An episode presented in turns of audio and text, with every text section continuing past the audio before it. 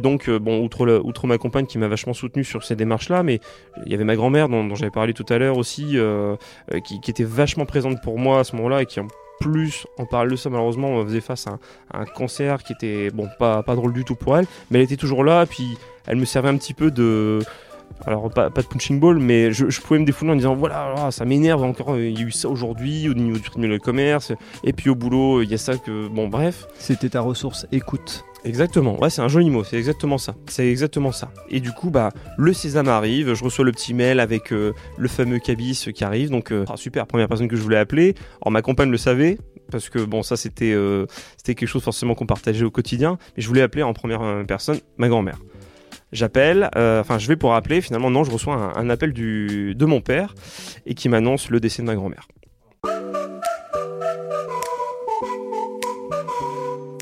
Bonjour et bienvenue sur le podcast Allez Vas-y. Allez Vas-y, c'est le podcast qui met en lumière les personnes qui passent à l'action. Qu'ils soient entrepreneurs ou entrepreneureux, sportifs ou sportifs de haut niveau, bénévoles ou engagés pour une bonne cause, l'objectif est de vous faire découvrir des parcours de personnes qui ont décidé d'agir pour donner du sens à leur vie.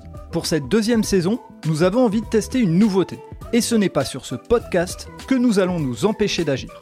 L'idée est de mettre en avant les sportifs et sportives en vue des JO de Paris 2024 qui approchent et pour montrer à quel point ils ou elles ont beaucoup à nous apprendre. Donc chaque vendredi, vous allez retrouver un épisode d'un ou d'une sportive, même si la discipline n'est pas olympique. L'objectif étant de valoriser le sport en général et notamment des sports moins mis en avant dans les médias. La nouveauté, c'est qu'un mercredi sur deux, vous allez retrouver les épisodes concernant des entrepreneurs et entrepreneureux, bénévoles ou des personnes engagées. Donc certaines semaines, ça ne sera pas un, mais deux épisodes du podcast Allez vas-y. En écoutant ces parcours particuliers ou ces actions positives, j'espère que vous serez inspiré et pourquoi pas que cela vous donnera à vous aussi l'envie d'agir. Et euh, donc j'ai face à moi Alexandre qui est qui fait partie du circuit court du podcast, hein, c'est-à-dire qu'il est euh, le voisin du dessus euh, à la ruche. Alors pour ceux qui nous écoutent régulièrement, vous allez dire, lui, il nous saoule, il invite tous les mecs de la ruche. Non, je l'ai invité parce qu'il y a des choses à me raconter et à vous raconter, donc euh, vous verrez, il va expliquer ça dans son parcours.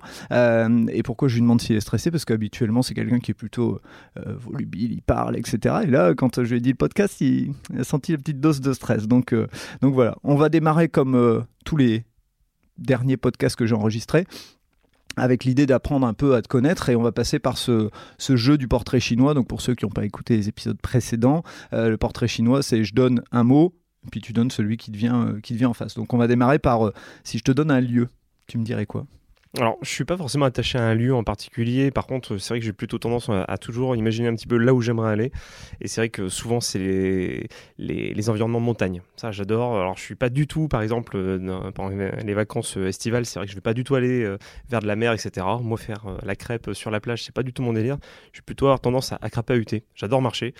Et du coup, forcément, la montagne, bah, déjà, permet de, relever énormément de défis par rapport à soi et découvrir des, bah, des, des paysages euh, ab- absolument magnifiques. Quoi. Donc ça, c'est vrai que c'est plutôt un lieu qui, qui, m'interpelle énormément. Et après, un lieu où je me sentirais bien, finalement, c'est un lieu où je vais retrouver, ou en tout cas, je suis sûr de retrouver euh, des gens avec qui je vais pouvoir échanger. Donc ça peut être euh, de la famille, hein, des proches, des amis, mais ça va être aussi des gens finalement que je vais pouvoir découvrir, etc. Donc ça peut être aussi des, des voyages plus pour ma culture. Et voilà, ça, c'est vrai qu'il y a un petit peu ces, ces deux combinés qui, qui viendraient en tête. Euh, Le point suivant c'est euh, un- un plaisir gourmand. On va plutôt être sur du sucré ou du salé? J'ai une petite tendance vers le sucré, ouais, c'est vrai. Ok.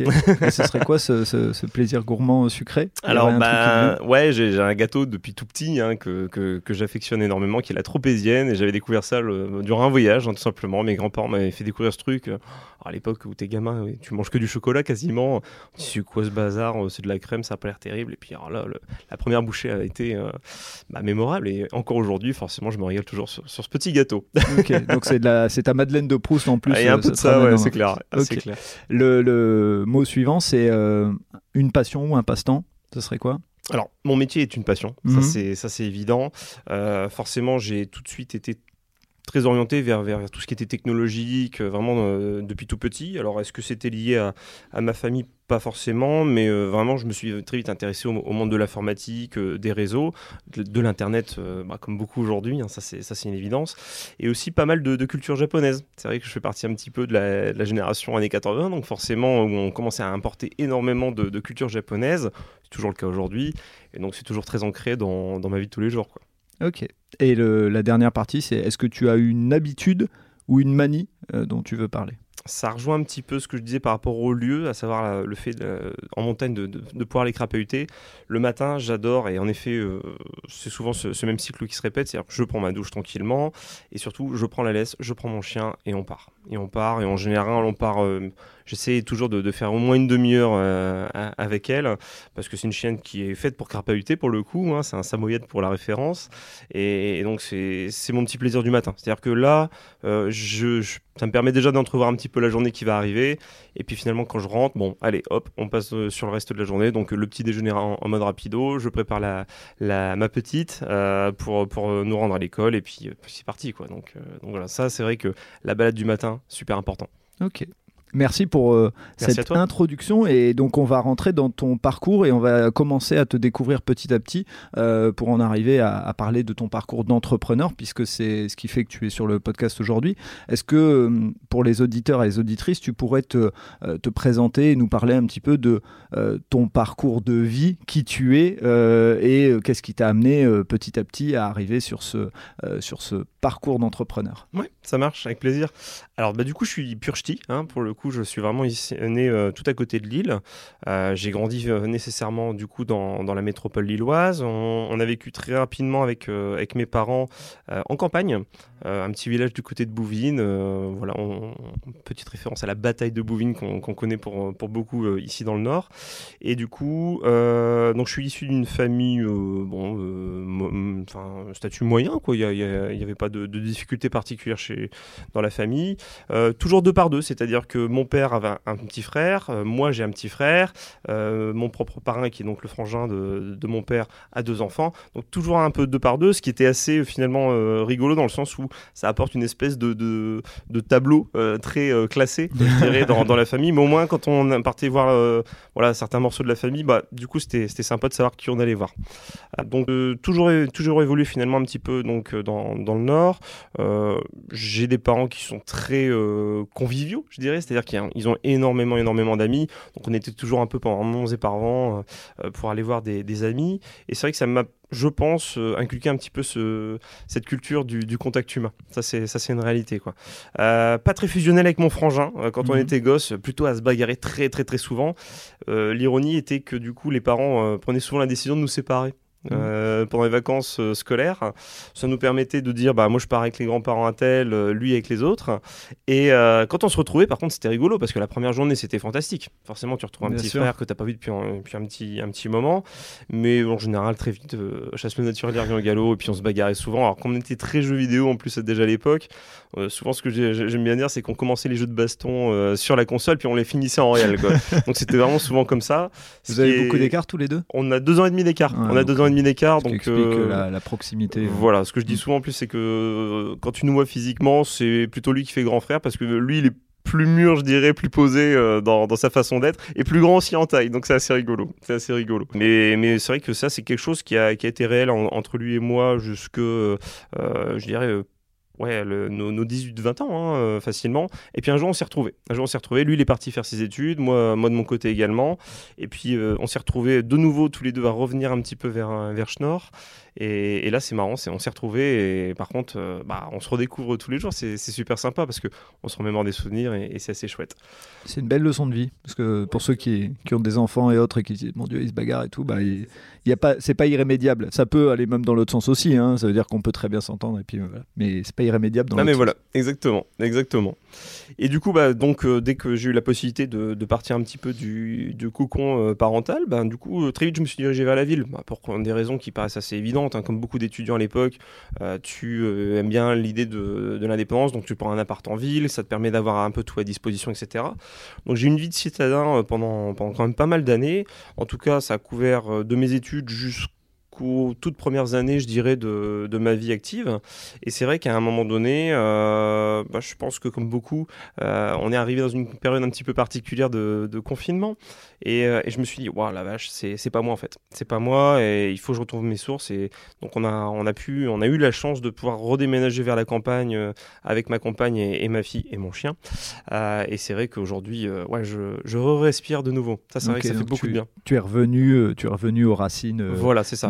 La route ne me faisant pas peur, parce que forcément, qui dit bah, on va à la campagne quand tes bureaux ou tes clients sont plutôt sur les, les, belles métropoles, oui, tu fais de la route. Mais au final, tu retrouves un, une sérénité quand tu rentres chez toi qui est vraiment importante, je dirais. Un confort de vie que, que recherchent pas mal de, de personnes. Euh, donc si on revient euh, sur, euh, sur tes études, quand tu es à l'école, qu'est-ce qui... est-ce que tu as déjà une, une idée de ce que tu veux faire et à partir de quel âge tu as une idée de ce que tu veux faire et, et c'est quoi ce que tu veux faire? J'ai eu des, des, parents et surtout une maman qui m'a beaucoup intéressé à beaucoup de choses. c'est vrai que surtout le côté créatif, c'est vraiment une, pour le coup une, une artiste, hein, ma maman. Et c'est vrai que ça m'a vachement intéressé. Alors, au début, je m'orientais plutôt vers tout ce qui était dessin, etc. Puis bon, rapidement, on se dit, ouais, mais est-ce que du coup euh, la passion doit forcément être ton métier? Ça c'est important. Elle fait quoi justement dans la vie Alors aujourd'hui pas du tout. Mmh. Elle, est, elle, est, fonctionnaire, elle travaille à la, à la, région, okay. euh, mais par contre elle est passionnée par son métier. C'est-à-dire qu'il y a beaucoup de clichés hein, qui ressortent souvent sur, sur les fonctionnaires. Non non, elle c'est une vraie passionnée pour le coup. Euh, elle aura fait la, la quasi-totalité, je dirais, de sa carrière justement à, à la région. Alors, à l'époque on disait Nord-Pas-de-Calais, maintenant on dit Haute-France. Mais c'est quelqu'un qui a, qui a toujours été très persévérante, toujours très passionné dans, dans son métier et qui a toujours aussi associé le côté rapport humain à son métier. Pour elle, elles n'envisageaient pas de rester derrière un bureau. C'était pas possible. Elle aimait et bien bouger. La créativité, elle est liée à des passions euh, qu'elle avait en dehors. Oui, tout à fait, okay. exactement. Ouais, okay. tout à fait. Et donc elle te l'a transmis tout ça. Je pense que ça, c'est voilà, le, le, côté passionné, c'est quelque chose qu'elle m'a transmis, ça c'est clair. Après, le côté persévérant, etc. Euh, C'était plus ça quelque chose de, du côté de mon père qui a toujours été euh, dans sa philosophie très entrepreneur. Ça, c'est ça, c'est une, une, réalité. Et il faisait quoi justement euh, ton papa? Alors, il était dans un métier qui est plutôt euh, connexe au mien, puisque Ouais. dans les télécoms, dans les télécoms, ouais, tout à fait. Donc. Euh, ça, je pourrais en revenir un On petit va- peu oui, après. bien sûr, on euh, va je y pense, revenir, euh, c'est sûr, Voilà, sûr. tout à fait, tout à fait. Et du coup, bah, très vite, je me suis orienté vers tout ce qui était informatique parce que bah, quand tu es à la campagne, tu connais pas trop ce milieu-là. On te parle d'internet pour certains copains, etc. Et euh, on se dit mais c'est pas possible. Enfin, c'est quoi ce truc-là? On n'a pas, on n'a pas ça à la maison. Donc tu te renseignes un petit peu, tu demandes d'aller dans ton premier cybercafé, etc. Bon bref. Faut Et peut-être euh, qu'on précise quel âge tu as pour que les à ce moment-là, bah, T'es né en quelle année en fait Alors moi, je suis de 86, fin D'accord, 86, ok. novembre exactement. C'est important de Ouais, placer vrai, comme ça, ouais, ça permet fait. de dire euh, Tout à fait. Internet, mais qu'est-ce que c'est c'est ça. Donc euh, finalement, Internet a, a- a réellement euh, commencé, je dirais, à, à émerger pour, comment dire, pour, pour- pour- pour le commun des mortels vers les années 2000 hein, finalement. Et moi, je l'ai découvert un petit peu sur le tard. C'est-à-dire que j'ai commencé à avoir ma première connexion Internet. J'étais déjà au lycée. Donc, euh, donc tu vois, c'était quelque chose pour moi qui était euh, un peu sur le tard.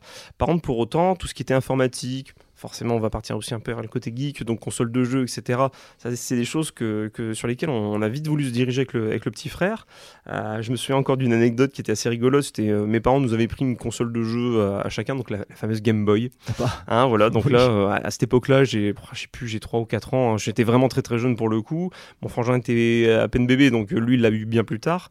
Mais du coup, j'étais vraiment passionné par cette, cette espèce de, de gros parpaing que, que tu as dans le les cas. mains, où tu te bousilles les yeux parce que tu ne vois rien du tout. C'était vraiment très rigolo. Avec un écran vert, Et voilà. gris. Et, euh, mais du coup, ça y est, la, la- la passion était ancrée et je voulais aller plus loin. Et puis, il y a de plus en plus de technologies qui émergé. Et euh, je, je crois qu'on je devais avoir 10 ans. Donc, mon petit frère venait de venait d'avoir euh, 7 ans. euh, il, il allait bientôt en avoir 8. Et, et on était passionné par une console qui allait sortir. Les parents nous avaient dit non, non, mais vous êtes beaucoup trop sur vos consoles de jeu. C'est niette. Sauf que ce qu'ils savaient pas, c'est qu'on a gardé un peu de sous de côté. On l'avait cumulé. Et puis, un jour, on, on les accompagne faire les courses euh, bon, comme n'importe quel samedi, hein, finalement. Et puis, quand ils sont venus nous rechercher, parce qu'ils ils nous laissaient toujours un petit peu un galère merchant qui était assez bien sécurisé. Ce qu'on euh, faisait avant en fait. ce qu'on faisait pour, avant. euh, Pour ceux qui. Voilà, aujourd'hui c'est plus Non, compliqué, on est bien d'accord. On est bien d'accord. Et, et puis bah du coup euh, une enseigne, euh, bon je vais pas citer de marque, hein, mais qui commence par un grand M, euh, qui nous accueille en nous disant bah salut Loulou, qu'est-ce que vous voulez? Ah bah on veut c'est la dernière console euh, de Nintendo. euh, Pour le coup j'ai cité une marque, c'est pas bien. Mais Pas grave, euh, t'inquiète, pas de. Tu, tu peux même dire c'était Micromania pour ceux qui. hein, Bon bah voilà, au moins euh, c'est très clair dans la tête des gens. Et, euh, et puis du coup on est reparti avec notre grosse console de jeu, euh, le jeu avec euh, notre moustachu ultra célèbre avec la casquette rouge, et puis les parents qui nous, qui nous accueillent euh, du coup à la, à la sortie du... Donc c'était la Super Nintendo Alors non, on était à la la- 64 la déjà. 64, ouais, tout à fait. ouais, Pour euh, ceux qui connaissent Et, et ils y croyaient pas quoi. Ils se sont dit non mais vous êtes dégourdis. Assez pour euh, aller prendre votre petit argent de poche et aller chercher, bah bravo. Bah on vous la laisse. Pour le coup, parce que comme vous avez été on se sentait un peu le truc du non, non, c'est confisqué. Non, non, nous l'ont laissé. Puis en fait, finalement. Il y a un côté euh, entrepreneur chez tes parents, en fait. Ouais, ouais, ouais, Ouais, ça, forcément, pour dire ça, c'est qu'il y a, Ouais, y a un truc derrière en disant Ouais, et puis tu Bravo. verras que dans la famille, il y a pas mal d'entrepreneurs. Ouais, ça, je pourrais en parler un petit peu si besoin. Ouais, mais c'est top, on peut, on peut. Ça, c'est clair, quoi. Donc finalement, voilà, toujours un petit peu été lié à- au milieu de la technologie. Euh, très rapidement, bah, finalement, en m'intéressant, c'est moi qui ai monté les premiers euh, routeurs Wi-Fi, hein, parce que les box à l'époque, c'était des modems, hein, des modems 56K puis 512K. euh, donc là, je, je, je vais paraître pour un ancêtre pour les plus jeunes qui nous écoutons, mais Ça c'est fait comme ça. partie de l'évolution hein, de la technologie. Voilà. Et donc là, quand tu euh, commences à mettre les mains dedans, dans ta tête, il y a une idée sur tes études ou il y a une idée même carrément sur ce que tu veux faire plus tard? Alors, pas forcément. À ce moment-là encore, je suis encore dans l'idée de me dire, ça me plaît, ça me plaît. Est-ce que je vais en faire mon métier Je sais pas trop. Du coup, très rapidement, à l'âge légal de 16 ans, où on me dit, bah, tu peux commencer à faire des jobs euh, en toute légalité, il n'y a pas de souci, je me suis dit, bah, je vais faire tout de suite des jobs étudiants dès que j'en ai l'occasion. Donc j'ai touché un petit peu à tout. Alors forcément, côté campagne, j'ai touché un petit peu à tout ce qui était euh, jardinerie, etc. Hein, Tu passes la tondeuse, tu tailles les pour les voisins dans, dans un premier temps. Tu fais ça avec des copains qui sont un petit peu dans le même délire que toi, ce qui permet d'engendrer un peu d'argent de, poche. Et puis pareil, je mettais en, place des installations pour certains par- particuliers, de routeurs Wi-Fi, euh, euh, des petits disques durs. À l'époque, qui coûtaient juste une blinde. Maintenant, c'est juste ridicule. Euh, et où là, au final, tu, touches un petit peu à tout et quelque part, c'est plus par ça que j'ai commencé à m'orienter, plus que par les, les conseillers d'études, je dirais. Où finalement, bah, à l'époque, je pense que c'est encore un peu le cas aujourd'hui, on t'oriente pas de manière super pertinente. On dit, bah, t'as des facultés là-dedans, bah, par là-dedans. Et finalement, mes études, ça, a- été un petit peu ça. C'est-à-dire que j'ai toujours été un bosseur. Ça, c'est une réalité. euh, J'ai, je vais pas dire spécialement que j'ai aimé les études, mais j'étais bosseur. C'est-à-dire que quand on me donnait une problématique, il fallait que j'arrive au bout. Quoi. C'était vraiment important. Donc, euh, bah, on m'a assez vite orienté en disant bah attends t'es un bosseur euh, t'es plutôt orienté techno. Bah, le cliché de l'époque c'était le bac S. Donc euh, donc on, on m'oriente là-dessus. Euh, finalement le, le, le bac S c'est assez bien passé il n'y a pas de souci.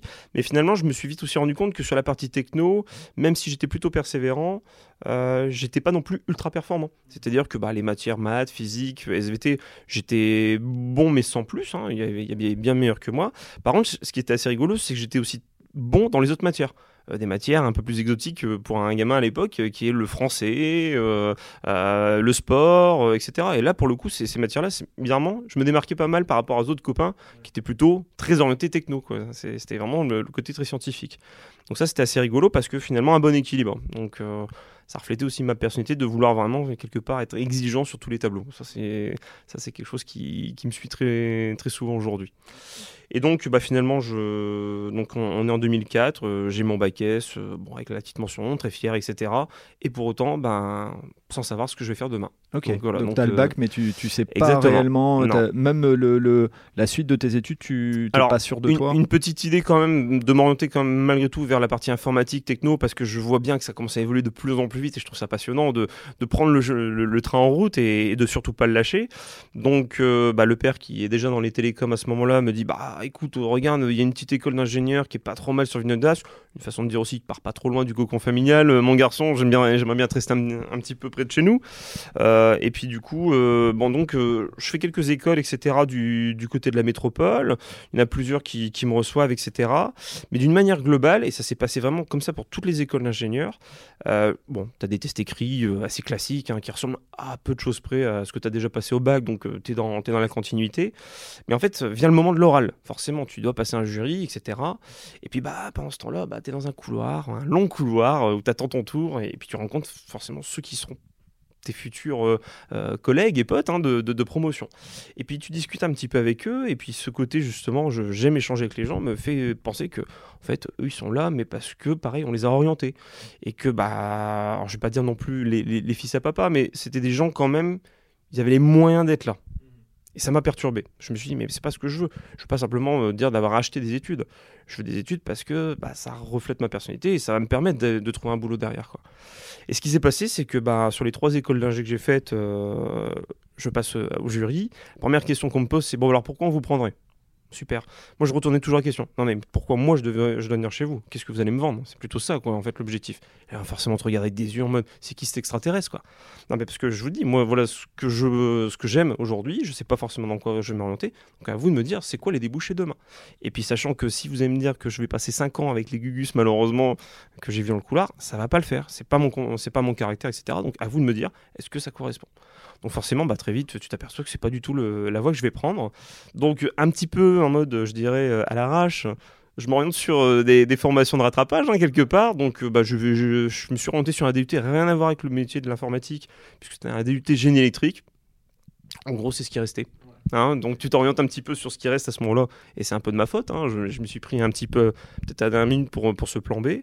Finalement, euh, des gens qui sont là, mais parce qu'ils avaient des convictions. Et donc finalement, la, la, la, la, population, la camaraderie que j'ai pu mettre en place est bien plus intéressante que ce que j'allais retrouver euh, dans, dans les écoles d'ingé, selon mon, point de vue, hein, bien entendu. Et euh, du coup, le génie électrique, bon, c'est deux ans qui se sont passés assez vite. j'ai obtenu mon, mon diplôme très très bien, mais quand même la volonté, au bout d'un moment, de retourner vers l'informatique. Donc euh, tu t'orientes un petit peu, bah, donc du coup j'étais au, niveau de l'IUT de, Lille, donc tu te renseignes un petit peu avec les profs qui sont plus dans le concret justement, euh, pas forcément des professionnels qui sont venus euh, de l'extérieur en disant bon, de toute façon je fais mon cours, je serai payé à la fin, c'est pas très grave, l'orientation du gain un peu m'importe.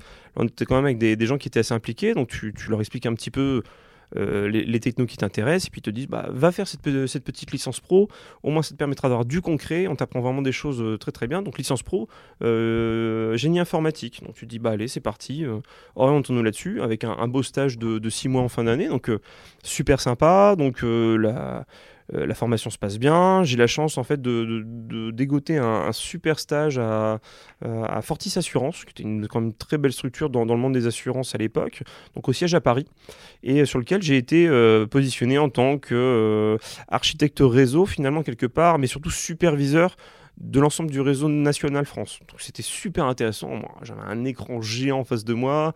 Je devais euh, superviser le déploiement des nouvelles agences, etc. Enfin, c'était passionnant. Et puis ça, ça m'a vraiment conforté dans l'idée de dire, ouais, ce que j'aime, c'est vraiment le réseau.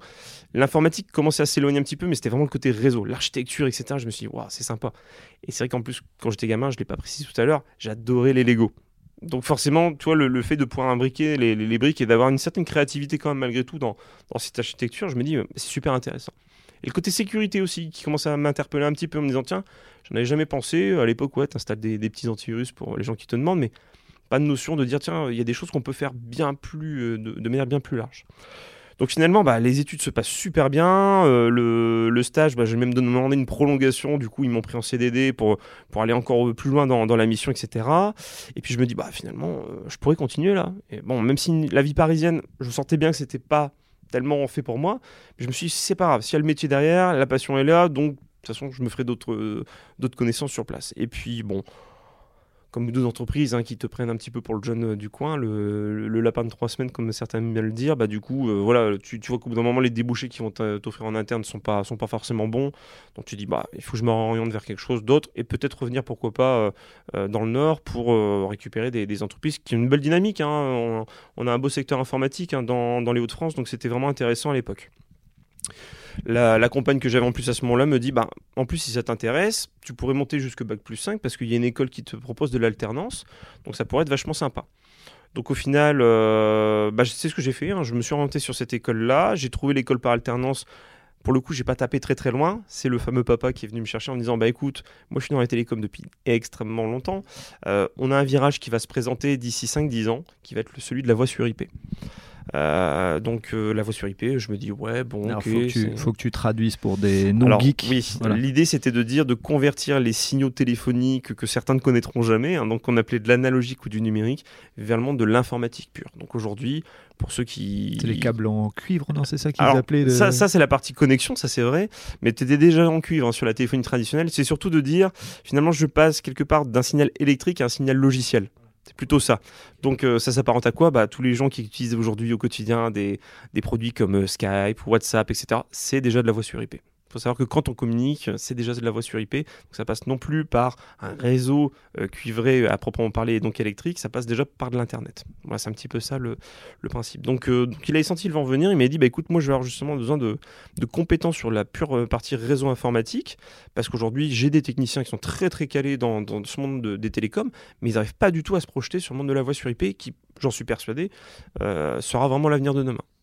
Donc là, euh, pour juste me permettre de te couper, ce qui est important de, peut-être mettre en lumière, c'est qu'en fait, on te propose euh, d'aller vers un métier entre guillemets, qui n'existe pas encore. Ouais, tout à fait. Et j'ai vraiment saisi cette opportunité en me disant, ouais, je pense qu'il y a un intérêt à y aller. C'est important de le dire parce qu'aujourd'hui, je pense qu'on se retrouve avec des générations qui doivent se lancer dans des études ou vers des métiers qui n'existent pas encore puisqu'on est en pleine mutation avec toutes ces technologies. Donc, tu es un peu un précurseur dans ce, dans ce schéma-là, même si tout ce que tu faisais, euh, au pire, euh, si le métier euh, voix sur IP ne se lançait pas, tu aurais, pu basculer sur autre chose. Mais en tout cas, c'est important de, de, dire que tu as cru et euh, tu as été euh, grâce au conseil en plus de quelqu'un qui était du métier. Euh, voilà, c'est ça, exactement. Donc, mm. non, non, mais tout à fait. Et puis, ça m'a permis de découvrir un métier que je connaissais pas du tout. C'est vrai que la partie téléphonie, même s'ils m'en parlaient de temps en temps en, réunion de famille, etc., le, leur pas du soir, ce genre de choses, mais, mais c'est vrai que je le voyais un petit peu quelque chose. Enfin, c'était une techno qui commençait déjà à être passée pour moi à l'époque.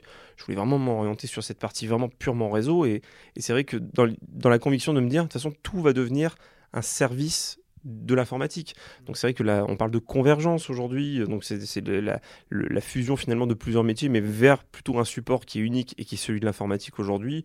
À tout le monde aujourd'hui passe par, soit par l'ordinateur, soit par le smartphone ou leur tablette euh, pour accéder à l'information. C'est de la convergence. À l'époque, euh, quand tu devais aller chercher un renseignement à ta banque, te présentais au guichet ou alors euh, éventuellement sur ce qu'on appelait le Minitel, hein, voilà, qui, est un peu l'ancêtre d'Internet hein, quelque part. Et, c'est vrai que voilà, cette convergence est réelle aujourd'hui et c'est d'autant plus intéressant que plus on va rajouter de services façon sur ce support commun, euh, bah, plus il va falloir bien optimiser justement les réseaux. Donc, euh, et c'est quelque part, ça je pense qu'on va en discuter après, mais c'est vraiment aujourd'hui une mission quotidienne, quoi. ça c'est clair. Donc tu pars sur une école euh, qui est rattachée à une entreprise, c'est ça ou... Alors pas forcément, là le, alors l'Institut informatique pour les entreprises, donc IE de, de Valenciennes, hein, pour le coup à, cette époque, est rattaché non pas au, comment dire, au ministère de, de l'éducation, mais au ministère de l'emploi.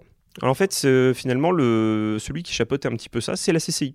C'est la CCI du Valenciennois. Donc c'est assez rigolo parce que du coup, la direction, bah, c'était c'était la CCI, hein, c'était finalement c'était le président de la, chambre de commerce et d'industrie du, du Valenciennois. Et durant ces deux années, euh, la, direction, c'était vraiment, c'était vraiment eux qui chapeautaient un petit peu à chaque fois, qui t'a réorienté un petit peu la, formation.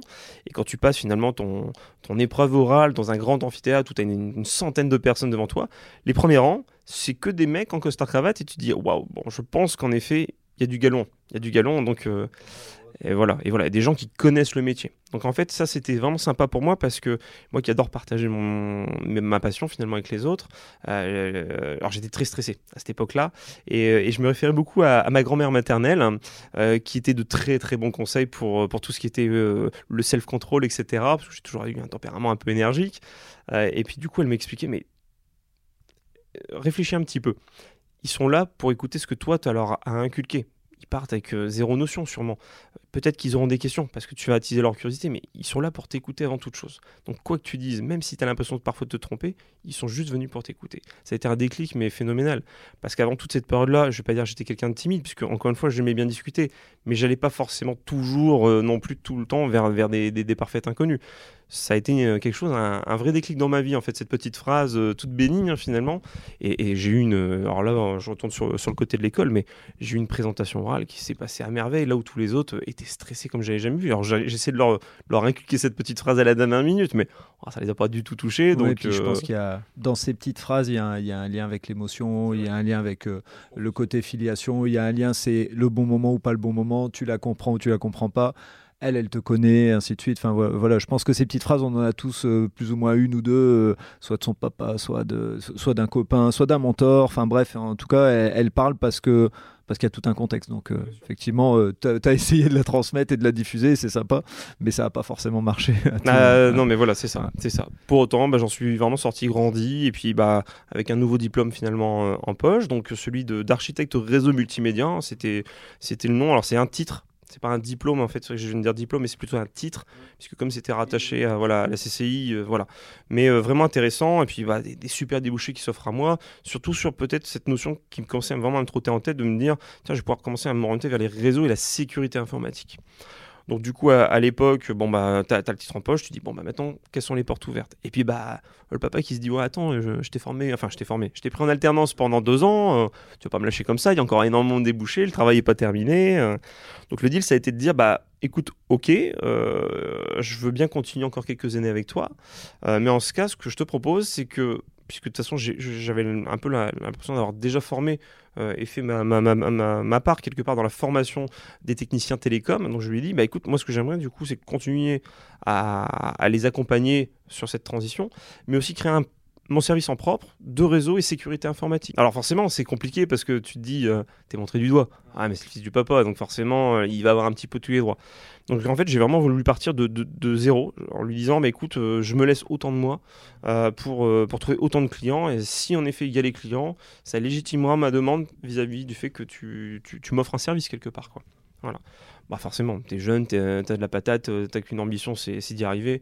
Euh, j'ai trouvé rapidement ces, fameux clients avec des super projets euh, qui, ont été, qui ont été amenés à la clé, si bien que bon, non, je me suis même retrouvé trop vite tout seul à gérer un petit peu tout ça. Donc on a pu créer le service et tout de suite me permettre d'embaucher quelqu'un derrière dans la foulée. Et un petit point par rapport aux clients que tu trouves. Tu te débrouilles comment? Parce que, pour, pour, être clair, je pense qu'à l'époque, LinkedIn, c'est pas autant développé, hein, parce qu'aujourd'hui, ça cartonne, mais voilà, et puis même le réseau, d'un point de vue général, c'était encore un peu à l'ancienne. Tu, tu fonctionnes comment à ce moment-là? Tu, tu, passes des coups de, des coups de fil euh, à des entreprises qui sont déjà partenaires, ou tu leur proposes des nouveaux produits? Enfin, ça donne-nous un petit peu d'éclairage. Ouais, c'est une super bonne question, parce qu'à l'époque, bon, je suis, voilà, j'ai encore quoi J'ai encore une petite vingtaine, quoi. Donc, euh, forcément, tu te dis, bon, bah, j'ai pas de réseau. Ça, c'est clair et net. Euh, le côté prospection, je suis passé un petit peu par cette case-là. Euh, ça n'a pas été très probant, honnêtement. Donc, et c'est un côté un petit peu désespérant. C'est une réalité. Hein, la, prospection, qu'elle soit téléphonique, e-marketing, etc., c'est pas simple à, appréhender. Il faut une vraie tenue. Il faut, vraiment être accroché à, ce type de métier. Donc, je me suis plutôt orienté vers le bouche à oreille. C'est vraiment ça qui, qui, qui, a fait que. Donc finalement, on avait déjà une base client sur les télécoms. Je leur ai parlé déjà de, de, ce nouveau métier que, que, je voulais mettre en place. Et j'avais forcément, t'imagines bien, fait un petit peu mes devoirs au préalable. Donc j'avais déjà détecté les besoins chez certains.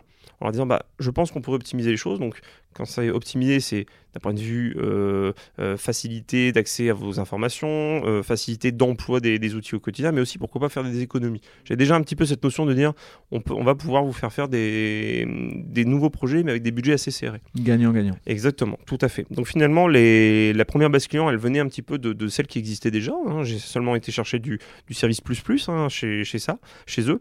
Et, euh, très vite, bah, les mecs ils se disent en fait euh, ça marche super bien, on est vraiment content. Euh, appelez un tel de ma part, je lui ai déjà parlé de vous. Et en fait le bouche oreille se met très très rapidement en place. donc ça c'est vraiment quelque chose qu'il faut cultiver. C'est-à-dire que quand tu lances ton entreprise ou ton service, ou en tout cas que tu es, motivé, il faut avoir cette notion de réseau, c'est vraiment important. Alors on pourra parler un petit peu plus longuement sur le développement de ces réseaux, mais voilà, partir d'une base en disant bon j'ai un produit super, de toute façon si j'ai pas de moyens aujourd'hui pour communiquer sur super, euh, sur ce produit pardon, ça doit être le meilleur des produits au monde. S'il n'est pas connu, malheureusement si j'ai personne à qui en parler, bah voilà, malheureusement ça fera un flop. C'est une réalité. C'est une réalité. C'est pour ça que je euh, voulais faire un éclairage sur la manière dont tu l'as fait parce que comme je sais que tu es quelqu'un qui euh, parle assez facilement et autres, euh, j'ai déjà partagé des fois sur ça, mais euh, des fois les meilleurs clients sont ceux avec qui euh, juste tu as commencé à parler, tu étais autour d'un verre ou autre et c'était pas prévu que tu parles de ta boîte, donc tu es un peu plus à la cool, tu commences à expliquer, et puis la personne elle fait Oh punaise, soit elle, elle a besoin, soit j'ai mon cousin, mon frère, machin, une connaissance qui a besoin de ton produit. Et, l'avantage de ça, c'est que voilà, la, personne, elle est utilisatrice de ton produit. Donc comme elle, elle en est utilisatrice, tu sais que tu as, répondu à son besoin, elle connaît les personnes qui vont avoir exactement les mêmes besoins qu'elle-même. Donc forcément, la recommandation, elle est, euh, elle est qualitative, elle est vraiment qualifiée pour le coup. quand tu vas aller voir la personne qui t'a recommandé, bah, la personne, en effet, elle est déjà quelque part conquise par ce que tu as lui proposer, parce que c'est exactement la même problématique. Alors, il y a des variantes, hein, chacun est unique. Hein. Puis tu as brisé la glace, quoi, quelque part. Au fond, c'est une personne qui a fait en sorte de briser la glace et qui n'est pas dans un regard méfiant, elle est plutôt dans un regard euh, j'ai été recommandé par machin, donc euh, ça aide. je vais me permettre, on va continuer à avancer. A priori, là, tu, tu te retrouves dans un service où tu dois embaucher parce que ça avance bien euh, et donc c'est toi qui deviens tu deviens manager. C'est ça quelque part c'est ça. Alors du coup euh, pas du tout euh, orienté dans, ces études là cette notion de manager. Du coup bah, qu'est-ce qui se passe? Je dis à je dis au, patron de l'entreprise donc qui, qui, est mon père pour le rappel je dis bah écoute au bout moment il va me manquer des il va me manquer des compétences. Qu'est-ce que qu'est-ce qu'on fait? Parce que là aujourd'hui je suis en CDI avec toi. Le, le, métier quotidien me plaît bien. J'ai pas envie de délaisser non plus en plus les clients euh, qu'est-ce qu'on peut faire pour, euh, bah, me, faire progresser en, continu quoi. Et là il me dit bah écoute t'es motivé, t'as pas encore trop d'attache familiale, euh, t'as pas, t'as pas de, voilà, de, complications au-dessus des épaules, bah moi je te propose de faire les cours du soir. Je me dis cours du soir, mais pour moi c'était les gens qui se réorientaient, etc. Bon ok, euh, vas-y, je vais commencer à me renseigner, etc. Mais cours du soir sur quel domaine? Alors du coup sur, euh, c'était donc là je me suis orienté pour être très précis sur Alicen qui avait un, super programme qui était donc le, le diplôme, alors ils appelaient ça le sésame dirigeant. Donc l'idée était de vraiment, enfin c'était plus orienté pour les chefs d'entreprise qui avaient des difficultés au niveau du management. Mais finalement, moi j'ai appris énormément parce que ces cours du soir, on n'était pas nombreux. C'était une classe, je crois, dont on était 6 ou 8. Mais par contre, bon, moi, j'étais mon petit responsable de service euh, à, mon niveau, mais j'ai vu des cadors en face de moi, euh, vraiment des dirigeants qui étaient là parce qu'ils avaient besoin d'aide, dans le sens où le monde a évolué, les formations qu'ils avaient peut-être eues à l'époque étaient plus d'actualité et qu'ils avaient des difficultés. Et, c'était super passionnant dans le sens où, certes, il y a eu de la formation, c'est prenant, hein, parce que quand tu as ta journée de boulot dans les pattes et tu dis, bon, bah, je vais en plus euh, me, me recoltiner 3-4 heures de cours quand même après le soir, mais tu étais dans un échange et, des, échanges avec des gens qui avaient de l'expérience, etc. Je me souviens, alors pour pas citer son nom, mais du dirigeant, euh, du directeur commercial à l'époque de, de Tereos, euh, qui, avait une grosse, euh, grosse problématique, c'était bah, le sucre aujourd'hui, c'est pointé du doigt, etc. il faut qu'on s'oriente vers des, produits sucrants, mais sans cette valorisation calorique. Et, c'était oh, c'était passionnant, parce que le mec, il me parlait d'un métier auquel j'avais aucune notion. Et on était tout le temps dans des, échanges, mais avec des sujets concrets. Donc j'ai fait ça pendant un an, ce qui m'a permis, pareil, là, du coup, de, partir avec un, alors, je sais plus si c'est un diplôme ou un titre, mais encore une fois, d'aller chercher une espèce de, nouveau bac plus 5 qui était vraiment bienvenu et qui m'a permis de mieux gérer, du coup, les, équipes euh, que j'avais. Mais en fait, ce que j'en ai surtout euh, déduit, moi, de cette année de formation un petit peu particulière, c'était que finalement, D'abord sur une formation de manager, euh, si t'as pas ça quelque part dans ta peau, euh, voilà, j'ai pas envie de, de, casser le, le, comment dire, le, discours commercial de, beaucoup d'écoles, mais si tu as pas ça dans le sang, honnêtement, ce sera très compliqué. Ce sera vraiment très compliqué. je, je, voilà. enfin, je confirme, même si on peut pas dire il y a du déterminisme dans le sens où tu nais avec ou pas, mais effectivement, il faut que tu aies quand même quelques quelques éléments en toi euh, qui te donnent l'envie surtout déjà l'école va te donner des outils et la vie va te donner des outils de façon que tu vas optimiser améliorer. Mais voilà il faut avoir cette volonté finalement de, de, mener les gens.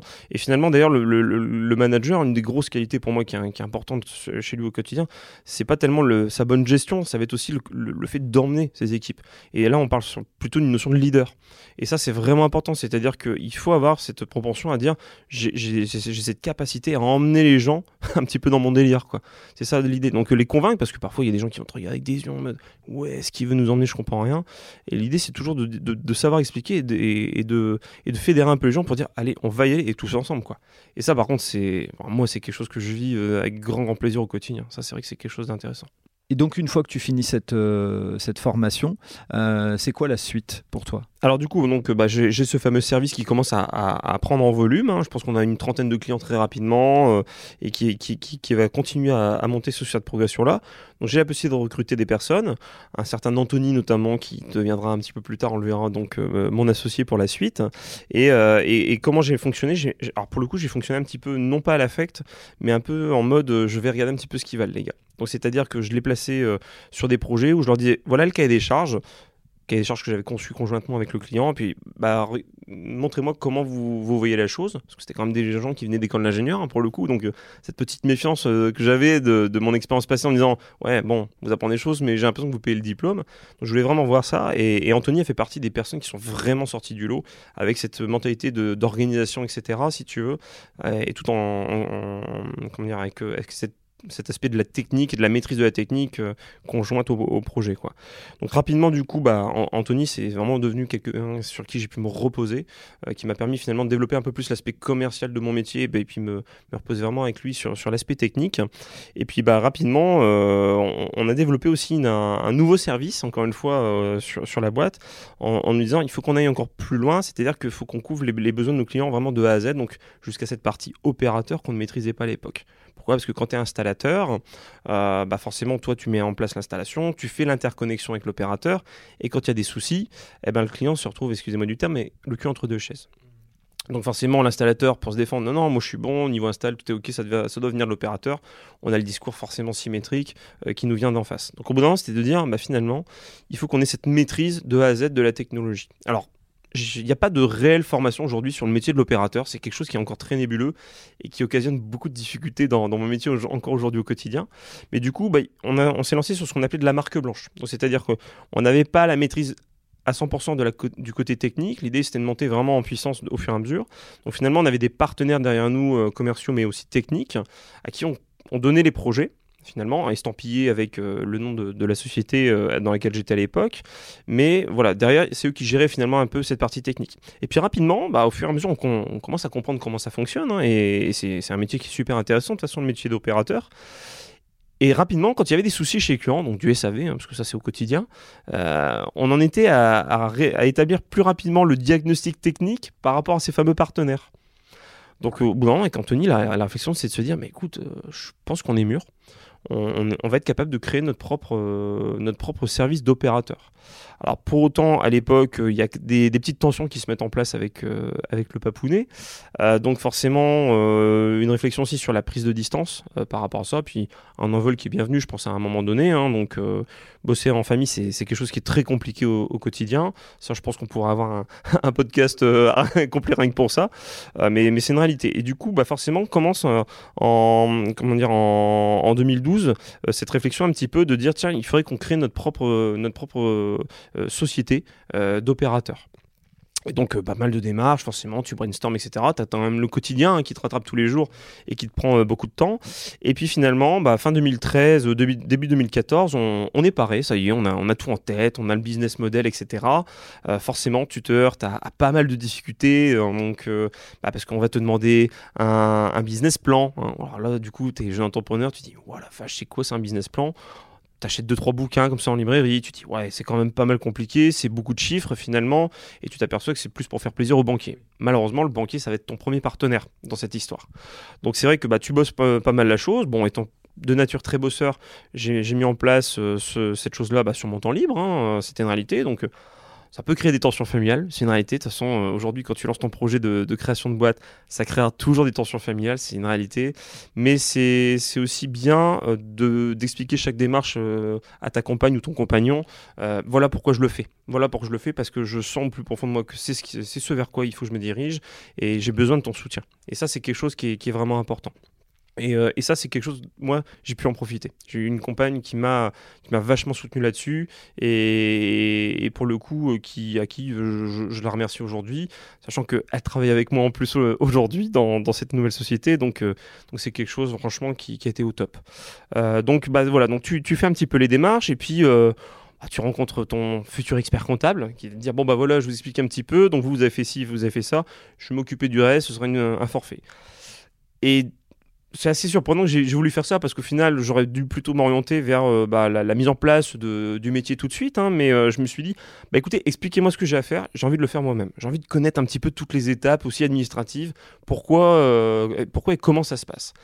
Alors c'est un parcours du combattant, un parcours vraiment du combattant, sans déconner, c'est ça a été euh, ça a été long, ça m'a pris au moins 3 ou 4 mois où tu fais des allers-retours avec le tribunal de, commerce de Lille, hein, qui, est basé pas très très loin d'ici hein, finalement, qui est situé donc à, Tourcoing, et, ouais, et de la folie. À chaque fois tu te présentes, ah mais il vous manque ce dossier-là, mais vous pouviez pas me le dire la dernière fois j'étais passé, et tu as une espèce de, de, cycle où t'arrêtes pas de revenir à chaque fois, et, euh, et puis au final un jour bah, tu, reçois euh, le, le, fameux sésame, comme quoi c'est bon, tout est etc. Donc moi super content parce que bah forcément euh, j'arrêtais pas de d'embêter quelque part la famille, les proches, etc. avec cette histoire. Euh, tu deviens un peu grincheux hein, au quotidien, donc voilà. Et puis donc euh, bon outre outre ma compagne qui m'a vachement soutenu sur ces démarches là, mais il y avait ma grand-mère dont, j'avais parlé tout à l'heure aussi, qui, était vachement présente pour moi à ce moment-là et qui en plus, en parallèle de ça, malheureusement, on faisait face à un, cancer qui était, bon, pas, pas drôle du tout pour elle, mais elle était toujours là, puis elle me servait un petit peu de, alors pas, de punching ball, mais je, pouvais me défouler en disant voilà, ça m'énerve encore, il y a eu ça aujourd'hui au niveau du tribunal de commerce, et puis au boulot, il y a ça que. Bon, bref. C'était ta ressource écoute. Exactement, ouais, c'est un joli mot, c'est exactement ça. C'est exactement ça. Et du coup, bah, le sésame arrive, je reçois le petit mail avec euh, le fameux cabis qui arrive. Donc, euh, on est, le, euh, on est le, le, 27 octobre 2014. En plus, je m'étais vraiment fixé dans, dans, la tête, je sais pas pourquoi, d'avoir créé la boîte avant mes 27 ans, qui arrivait un mois après, justement pile poil, et je, je le voulais, quoi. Et donc, je reçois le fameux sésame, le, petit mail, oh, super, première personne que je voulais appeler. Alors, ma compagne le savait, parce que bon, ça c'était c'était quelque chose forcément qu'on partageait au quotidien, mais je voulais appeler en première personne ma grand-mère. J'appelle, enfin je vais pour appeler, finalement non, je reçois un, appel de mon père et qui m'annonce le décès de ma grand-mère. Voilà. Et là tu te dis merde, pas cool, pas cool parce que je voulais lui dire. Je voulais dire parce qu'elle a été là sur toutes les étapes de, la création, euh, forcément puisque je pouvais euh, en parler énormément avec elle et, un, petit aspect frustration parce que tu es réjoui que ça arrive enfin et tu te dis merde je pourrais pas lui dire je pourrais pas lui dire. Et finalement, et c'est quelque chose qui te, qui te durcit vachement dans, dans ta façon de, gérer un petit peu le quotidien. Parce qu'aujourd'hui, je me dis que ben, il faut pas que je lâche. Tu quand il y a des difficultés euh, face, à, face à moi, et tu verras par la suite qu'il y en a eu des difficultés euh, dans ce parcours, euh, ben, en fait, tu te remémores. Voilà, tu te dis, ouais, mais attends, il y a une personne qui m'a soutenu, qui en bavait beaucoup plus que moi. Parce que là, on parlait de santé, on parlait pas de business. et elle était là à toutes les étapes et elle, elle, elle croyait en moi elle croyait en moi. Donc, t'as pas le droit de lâcher. C'est impossible, t'as pas le droit de lâcher. Et ça, c'est des choses, quand tu as des difficultés, euh, de l'ordre du quotidien, il n'y a, pas que, a pas que le boulot, bien entendu, dans la vie, mais tu repenses à ces choses-là, quoi. Et il y a, y a, plein d'expériences dans la vie qui, de toute façon, te, te, font un petit peu revenir euh, sur, sur tes bases en disant, et eh, parfois, tu as de la chance aussi d'être là, allez, continue, tu as, le peps pour y aller.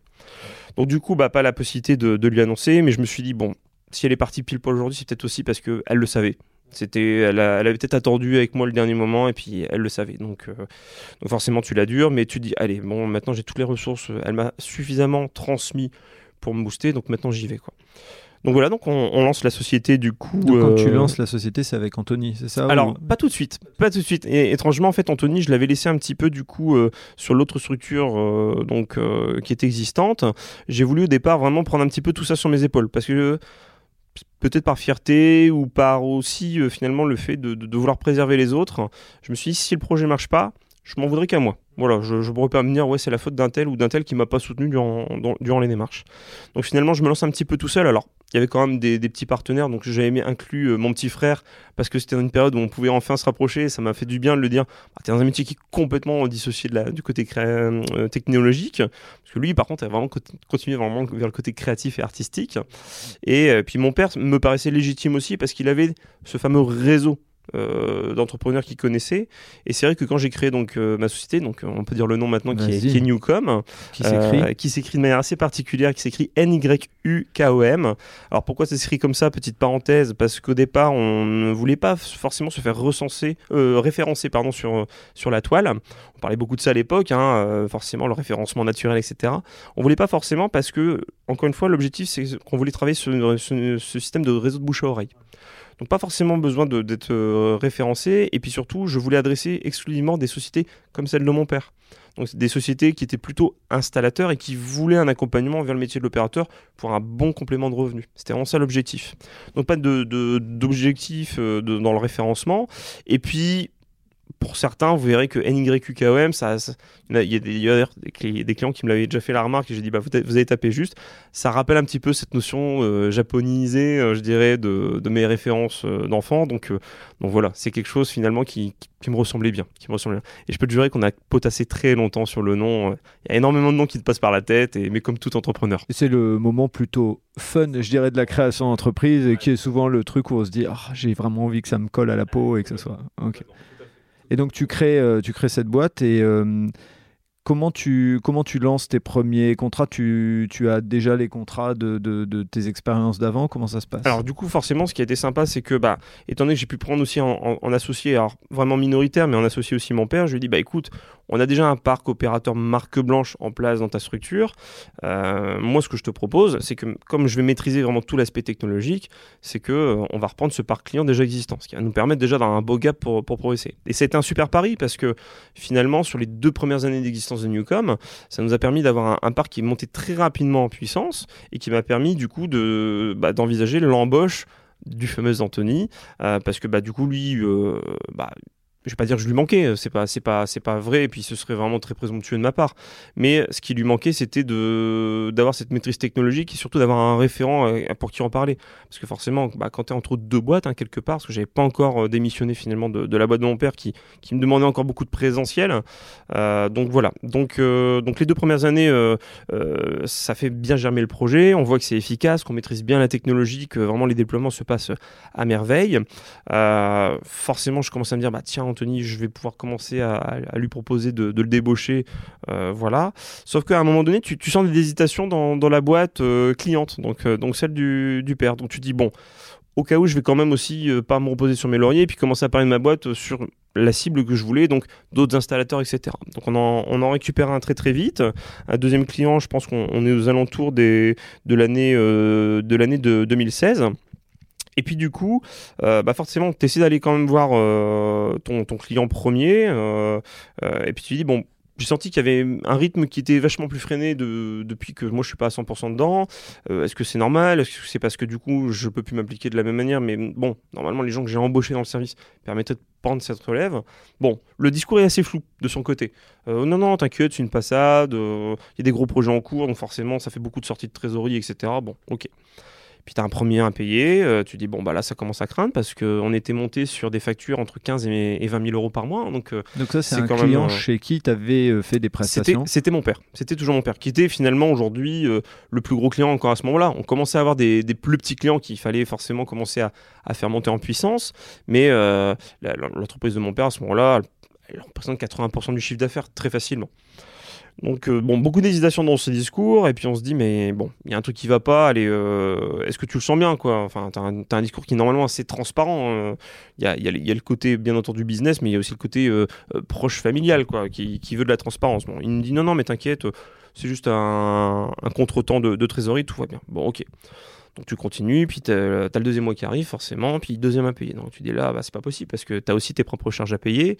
Euh, j'ai pas encore euh, de salarié à ce moment-là, mais bon, tu commençais à, te dire je vais pouvoir me projeter sur du salariat justement. Euh, et, et, puis bah, tu as des fournisseurs aussi hein, qui te fournissent des prestations, etc. Donc tu dis bah écoute, là ça va.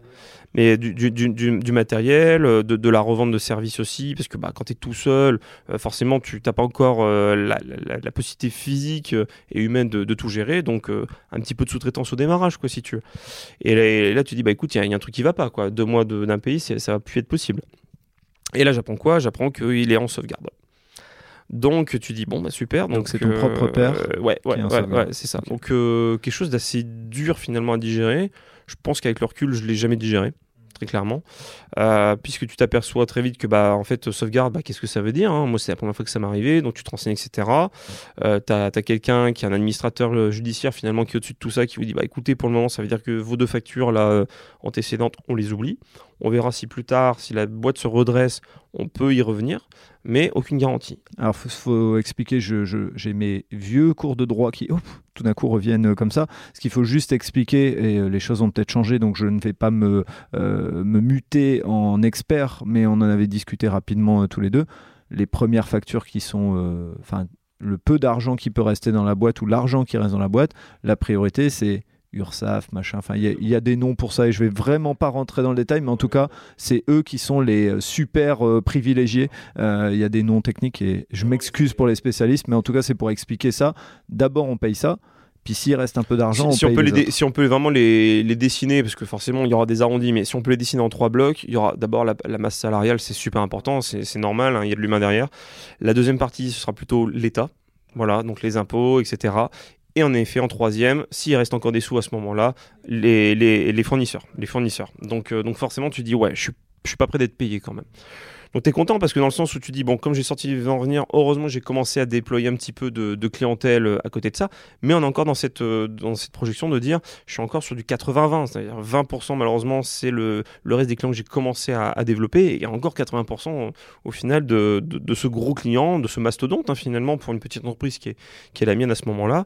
Et, euh, je, me permets quand tu dis, je ne l'ai pas digéré, parce qu'on a fait une parenthèse pour bien expliquer c'est quoi les émotions qui sont là au moment où, euh, euh, où tu l'apprends? Parce que ce que tu as dit précédemment, il faut le redire, c'est que tu as posé la question, c'est que tu as alerté. Et donc euh, là, il y a plein d'éléments. C'est un, c'est ton client, fournisseur, enfin peu importe comment on peut l'appeler, en tout cas, c'est celui qui te doit de l'argent. Tu l'alertes sur le fait de dire il y a une problématique et on te répond pas. Et cette personne qui te répond pas, c'est ton père. Donc il y a plein d'éléments en même temps. Donc Dis-nous un peu comment tu je, je dirais que forcément le sentiment qui vient, c'est pas forcément le, le, sentiment de compassion, parce que ça j'ai essayé de l'avoir les deux mois antécédents. C'est-à-dire que, bah, ok, tu as discuté, comment moi je peux aider et comment on peut voir ensemble les choses. Mais comme il y a eu ce manque de transparence euh, vis-à-vis de moi, bah, le premier sentiment qui arrive, c'est les sentiments de colère, de trahison. Forcément, tu te dis, mais merde, je suis je suis quoi pour toi? Donc, certes, il y, a la relation de business, mais il y a autre chose derrière. Donc, euh, c'est pas des choses à traiter à la légère.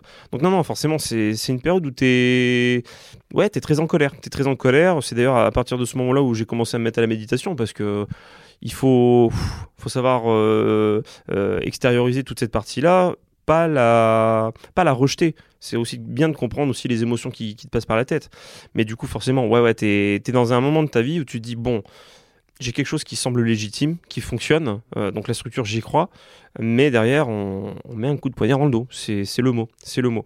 Donc c'est très très compliqué, forcément des relations euh, pro comme perso qui se désagrègent énormément euh, et, et, qui vont pas aller en s'améliorant parce que bah en fait on s'aperçoit de certaines choses, bon j'ai pas forcément envie de parler, mais qui font que tu vas vite comprendre qu'en fait la boîte ne se redressera pas très clairement.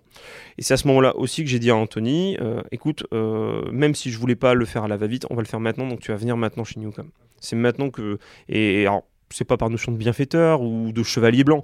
L'idée, c'est de dire, attendez, moi, j'ai misé sur des gens que j'ai fait embaucher là, et ils vont se prendre aussi ce coup de poignard dans le dos je ne veux pas. C'est des gens qui ont des compétences, qui sont bien, qui ont toujours bien fait leur boulot.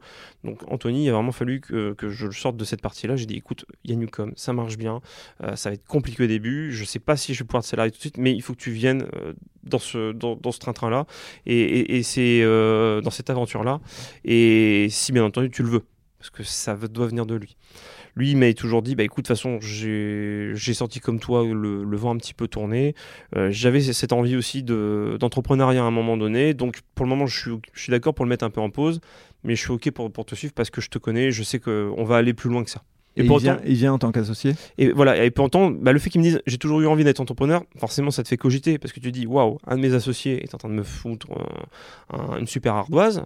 Et en, en attendant, j'ai quelqu'un là qui est en face, qui a envie d'aller plus loin, de, de, monter pourquoi pas son entreprise. Et donc tu cogites, tu cogites, tu cogites. Donc cette période finalement de sauvegarde, bah, comme je le pensais, se finit en liquidation. La société est rachetée mais pour ses actifs, donc c'est-à-dire tous les passifs, les, les factures antécédentes en gros, c'est porte à pomme. Donc, euh, on parle avec du recul parce que c'est toujours un peu flou quand tu es dans les démarches. Il y a eu, du juridique, etc., hein, qui a été mis en place et qui est extrêmement pesant au quotidien.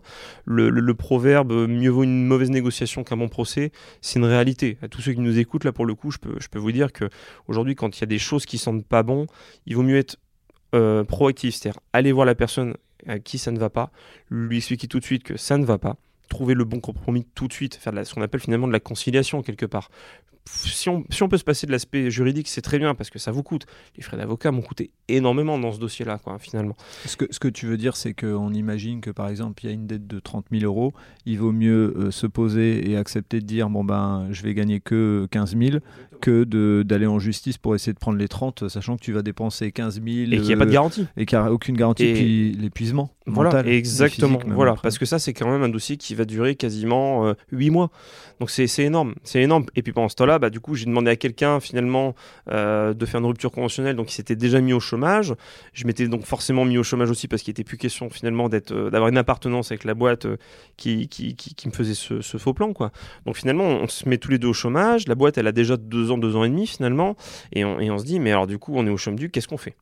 La boîte, est, légitime, c'est clair, on le voit. On a un parc client également, outre la, boîte de mon père à ce moment-là, mais il y a un parc client qui est là, qui nous fait confiance, qui est content des prestations qu'on fournit. Donc deux, choses se, posent à nous. Hein. Finalement, bah, la chose qui consiste à dire, bah, finalement, on va trouver un partenaire financier. Ça veut dire quoi? Ça veut dire se faire racheter. Hein. On va pas passer par quatre chemins. Parce que si c'est quelqu'un qui remet finalement un petit peu d'argent chez toi, il devient, euh, il, prend des parts dans la société. Euh, ou alors, bah, mettre son pouce dans sa main profiter finalement des deux ans de chômage auxquels on a le droit hein, finalement et de dire bah on a deux ans pour redresser la barque. En fait, l'idée c'est de se prendre zéro de salaire tous les deux pour que vous puissiez éponger les dettes. Euh. Exactement, exactement. Donc c'est un chemin qui est euh, personnel, mais c'est un chemin qui se fait aussi avec tes partenaires, les fournisseurs, les clients. J'ai préféré être dans la transparence. Forcément, il y a certains clients qui se sont dit bon, ça nous fait flipper, mais on peut y aller. On peut y aller. D'autres qui se sont dit, bah non, on n'ira pas. Et c'est tout, c'est le jeu, mais je préférais vraiment le jeu de la transparence. Et le même discours avec les partenaires qui vous disent, euh, bah de toute façon, c'est le même principe que ce que je viens de te dire. C'est-à-dire que mieux vaut encore une fois euh, une mauvaise négo qu'un bon procès. Donc, bah écoute, euh, on va mettre en stand-by la dette on va, te, on va te proposer un échéancier. Si ça marche bien, tant mieux. Si ça marche pas, bon, on verra ce qui se passera. Donc euh, les deux ans se, passent vraiment avec beaucoup, beaucoup, beaucoup de, difficultés, hein, parce que c'est vraiment un combat au quotidien. Tu te dis à chaque fois, bon, t'as as le, petit nuage quelque part euh, qui, te permet de dire j'ai le chômage quand même à la fin du mois, ça quand même ça te permet pas de nourrir ta famille, hein. donc à ce moment-là c'est quand même malgré tout très très compliqué, surtout que pareil ma compagne à ce moment-là dans sa propre entreprise ça se passait pas super bien, euh, donc euh, tu dis bon compliqué, projet en plus personnel d'avoir un enfant, la maison qu'on avait achetée donc il y a un prêt à payer, bon bref c'est pas mal de choses qui te trottent en tête, donc une période où finalement bah, là tu comprends qu'être entrepreneur parfois c'est aussi vivre rapidement tout seul. Donc là, c'est d'autant plus important finalement qu'à l'époque, j'avais commencé déjà à m'inscrire dans des clubs d'affaires. Alors, je vais pas citer, mais il y en a des très gros hein, qu'on connaît très très bien, sur lesquels on n'est pas tous en phase, mais qui sont bien pour commencer un démarrage, parce que ça te permet d'avoir du contact et ça te fait un peu des soupapes de, relâchement, c'est-à-dire que ces, personnes-là, tu leur dis, bah voilà ce que j'endure en ce moment, etc. Qu'est-ce que tu me conseilles? Est-ce que toi tu as déjà vécu ça ou est-ce que quelqu'un a déjà vécu ça de, de ton côté? Comment, comment il s'en sort? Et c'est vachement intéressant parce que du coup, euh, tu renvoies aussi l'image du mec qui veut se bagarrer, quoi qui va pas lâcher, qui va pas lâcher le morceau, même si c'est vraiment très très compliqué. Alors psychologiquement, par contre, es tellement dedans que bah, tout le reste est, atténué. Hein. Je te disais qu'on voulait avoir un enfant, euh, grosso modo, pendant les deux ans de galère, euh, il n'y avait pas de possibilité. Hein. C'est marrant, la, génétique est vraiment liée au cerveau et, je pense qu'il y a, des, vrais blocages qui se mettent en place. Donc euh, de, grosses galères qui, bah, voilà, qui, sont à, à, jauger un petit peu au quotidien. Et puis finalement on commence à avoir une, aperçu d'un mieux. Et en fait, cet aperçu du mieux, ça s'est tourné comment? Ça, ça ça s'est pas tourné en continuant notre métier d'indirect, hein, finalement, en continuant à proposer finalement de l'accompagnement pour les SS2I, mais à commencer à faire du direct. Pourquoi? Parce que bah, dans mes clubs d'affaires, il y a des gens qui me disaient, écoute, moi j'ai envie de te soutenir, je crois en ce que tu fais, mais je veux que tu bosses avec moi en direct. Je veux pas passer par un intermédiaire, ça ne m'intéresse pas. Je veux vraiment profiter de tes compétences de manière directe. Bon, tu dis, ouais, bon, c'est revoir quand même tout le business model du départ, qui marchait bien, etc. Est-ce que j'en ai la capacité? Est-ce que j'en ai la volonté? Euh, C'est-à-dire que tu, tu, tu, dis que tu vas gérer d'autres types d'interlocuteurs. Et puis de toute façon, rapidement, tu te dis, de toute façon, c'est un petit peu un proverbe que je me répète tous les jours, c'est euh, stagner, c'est crever. Donc, euh, ouais, il faut que j'évolue il faut que j'évolue et allez c'est parti donc tu commences pendant ces, ces, deux années un petit peu particulières donc à, revoir un petit peu les choses et tu vois que ces choses marchent tu, testes, hein, comme beaucoup d'entrepreneurs. Hein. Il n'y a personne qui a la sens infuse. faut tester pour savoir si ça va fonctionner. Et ça fonctionne. Et ça fonctionne. Et du coup, bah, on commence à avoir un peu plus de, peps avec Anthony. Euh, ça nous permet également de prendre du stagiaire pour dire bah, d'avoir des personnes qui vont nous aider sur la partie technique. Moi, je me concentre de plus en plus sur l'aspect commercial de, mon métier, alors que j'ai pas du tout vocation à être de commercial au départ. Hein. J'étais vraiment plutôt orienté technique. Et, euh, donc, on, on, commence à voir que ça, ça repart bien. Ça remonte. Super. Mais qu'il va, il va nous falloir quand même de l'accompagnement. Et donc là, à ce moment-là, tu te dis, bon, bah, quel type d'accompagnement je peux avoir aujourd'hui? Qu'est-ce que je peux solliciter en termes de euh, peut-être de formation complémentaire, d'aide bah, forcément euh, euh, financière, etc. Donc, bah, comme beaucoup, je suis allé voir un petit peu du côté de la BGE, s'il y a encore des possibilités, etc. Tu vas avoir du BBI financement, etc. Et je rencontre à un moment donné quelqu'un de la MEL qui me dit, bah écoute, est-ce que tu as déjà entendu parler de la ruche d'entreprise? Donc la MEL, métropole lilloise, hein, métropole oui, européenne de Lille. Exactement, tout à fait. Qui, qui sont plus loin. Et du coup, non, non, ça me parle pas du tout. Donc c'est vrai qu'à l'époque, j'avais mon petit loyer dans un dans un petit bureau. Alors, pour te dire, on n'avait même pas fenêtre vers l'extérieur, on était allumé euh, à, la lumière du néon, donc euh, horreur, euh, avec des murs peints en jaune, parce que bah, le locataire, enfin le propriétaire nous a dit ok pour que je vous loue ça 3 francs 6 sous, mais par contre, vous ne touchez à rien, hein, vous laissez dans l'état. Un truc jaune poussin qui était horrible. Bon, bref, une expérience qu'on a vite zappé, hein, t'imagines bien avec le temps. C'est vrai que, donc, bah non, je, je connais pas le, système de ruche, donc je me renseigne un petit peu, puis je vois qu'il y a de l'accompagnement administratif, il y a de l'accompagnement sur la façon de s'organiser, sur les, côtés aussi logistique un petit peu, etc. Sur le négoce, hein, ils t'apprennent certaines choses. Donc je me dis, allez, ça, me tente bien. Donc euh, bah, tu un petit peu en mode euh, examen de fin d'année, tu dis allez je vais préparer un, bon argumentaire, tu passes de manière assez classique un, entretien, alors pas d'embauche, hein, mais un entretien euh, pour rejoindre le, fonctionnement des ruches, t'apprends quelques semaines plus tard, bah oui, c'est bon, euh, on vous prend, votre profil est, tout à fait bon. Donc moi, comme j'avais une entreprise qui existait déjà depuis, ouais, on était quasiment arrivé à, 4 ans et demi, quoi. Donc je suis rentré en mode développement. Donc c'est-à-dire quoi le mode développement En fait, tu as deux façons de rentrer à, la ruche pour faire une petite parenthèse. Donc soit en mode création, donc là pour le coup il y a un accompagnement qui est un petit peu plus important, ou un mode développement, c'est-à-dire que bah, l'entreprise elle est déjà là, elle stagne un petit peu dans, son développement. Alors c'est pas que je stagnais, c'est que j'ai eu un super faux départ, hein, voilà. Mais pour autant, je me projetais plutôt dans, cette position-là. Et l'idée, c'était de nous donner les, bons outils et en tout cas le bon environnement pour nous permettre d'y aller à fond et de vraiment développer la société. Donc maintenant, ça fait bah, aujourd'hui euh, euh, bientôt trois ans et demi qu'on est en, ruche, donc à, la ruche de Tourcoing. Euh, et bah, aujourd'hui, on s'est sorti la tête de l'eau. Anthony et moi sommes salariés, alors même si nous, on a un statut qui est l'ASS, donc on a de l'assimilé salarié et on a, on a une équipe aujourd'hui en, tout et pour tout de, six personnes. On passe à 7 dans pas longtemps. Donc avec un objectif aujourd'hui, puisque le, chiffre d'affaires euh, est remonté euh, l'année dernière en 2021 à, à, 650 000 euros. Donc euh, on a réussi à, à, remonter la barre, à progresser puisqu'on a fait mieux que ce qu'on faisait avant où on ne faisait que de l'indirect. Et aujourd'hui, bah, on est fier d'annoncer que voilà, notre objectif maintenant, c'est d'essayer d'être 10 à la fin de l'année, avec une bonne répartition toujours sur cet aspect technique, parce que nous, là où on se différencie par rapport à nos clients, je peux reparler un peu plus de Newcom et de la philosophie tout de suite après, mais c'est de, mettre en avant notre, euh, notre savoir-faire sur l'aspect technique. Et aujourd'hui, euh, on a un staff qui est plutôt orienté à trois quarts techniques et, euh, et, un quart, bah, forcément, il en faut hein, des postes administratifs et commerciaux. Voilà, c'est un petit peu ça notre façon de faire. Et toujours avec cette notion finalement de, faire bosser le bouche-oreille. Voilà, peu de prospection téléphonique ou autre. On a vraiment un réseau de bouche-oreille qui, qui nous permet d'avoir peut-être 95% de notre part client. Et encore une fois, c'est du contrat qualifié. C'est quand on va voir les gens, ils savent exactement ce qu'ils veulent, c'est super, mais ils n'ont pas trouvé chaussures à leurs pieds avec bah, des gros paquebots. Hein. Je vais citer euh, non pas des concurrents, puisque c'est aussi des partenaires indirects quelque part, mais des Orange, des SFR, etc., qui sont un petit peu enlisés, donc forcément la, taille de leur structure. Donc plutôt avoir tendance à proposer du pack, euh, parce qu'ils vont adresser des volumes, des masses. Nous, on propose que du à la carte. Donc c'est ce qui nous différencie aussi. Et qui dit du à la carte, alors quand tu vas au restaurant, tu prends du à la carte, forcément en général la note elle est un petit peu plus salée. Donc c'est une réalité. Hein. Quand tu fais du à la carte, forcément la note est en général un tout petit peu plus chère mais je pense qu'on est quand même bien situé par rapport à d'autres gros faiseurs. On n'est pas du tout dans, un tarif qui a passé du simple au double. C'est pas, pas une réalité. Euh, on va être plutôt dans l'ordre de aller 5, 10, allez, 15% grand maximum.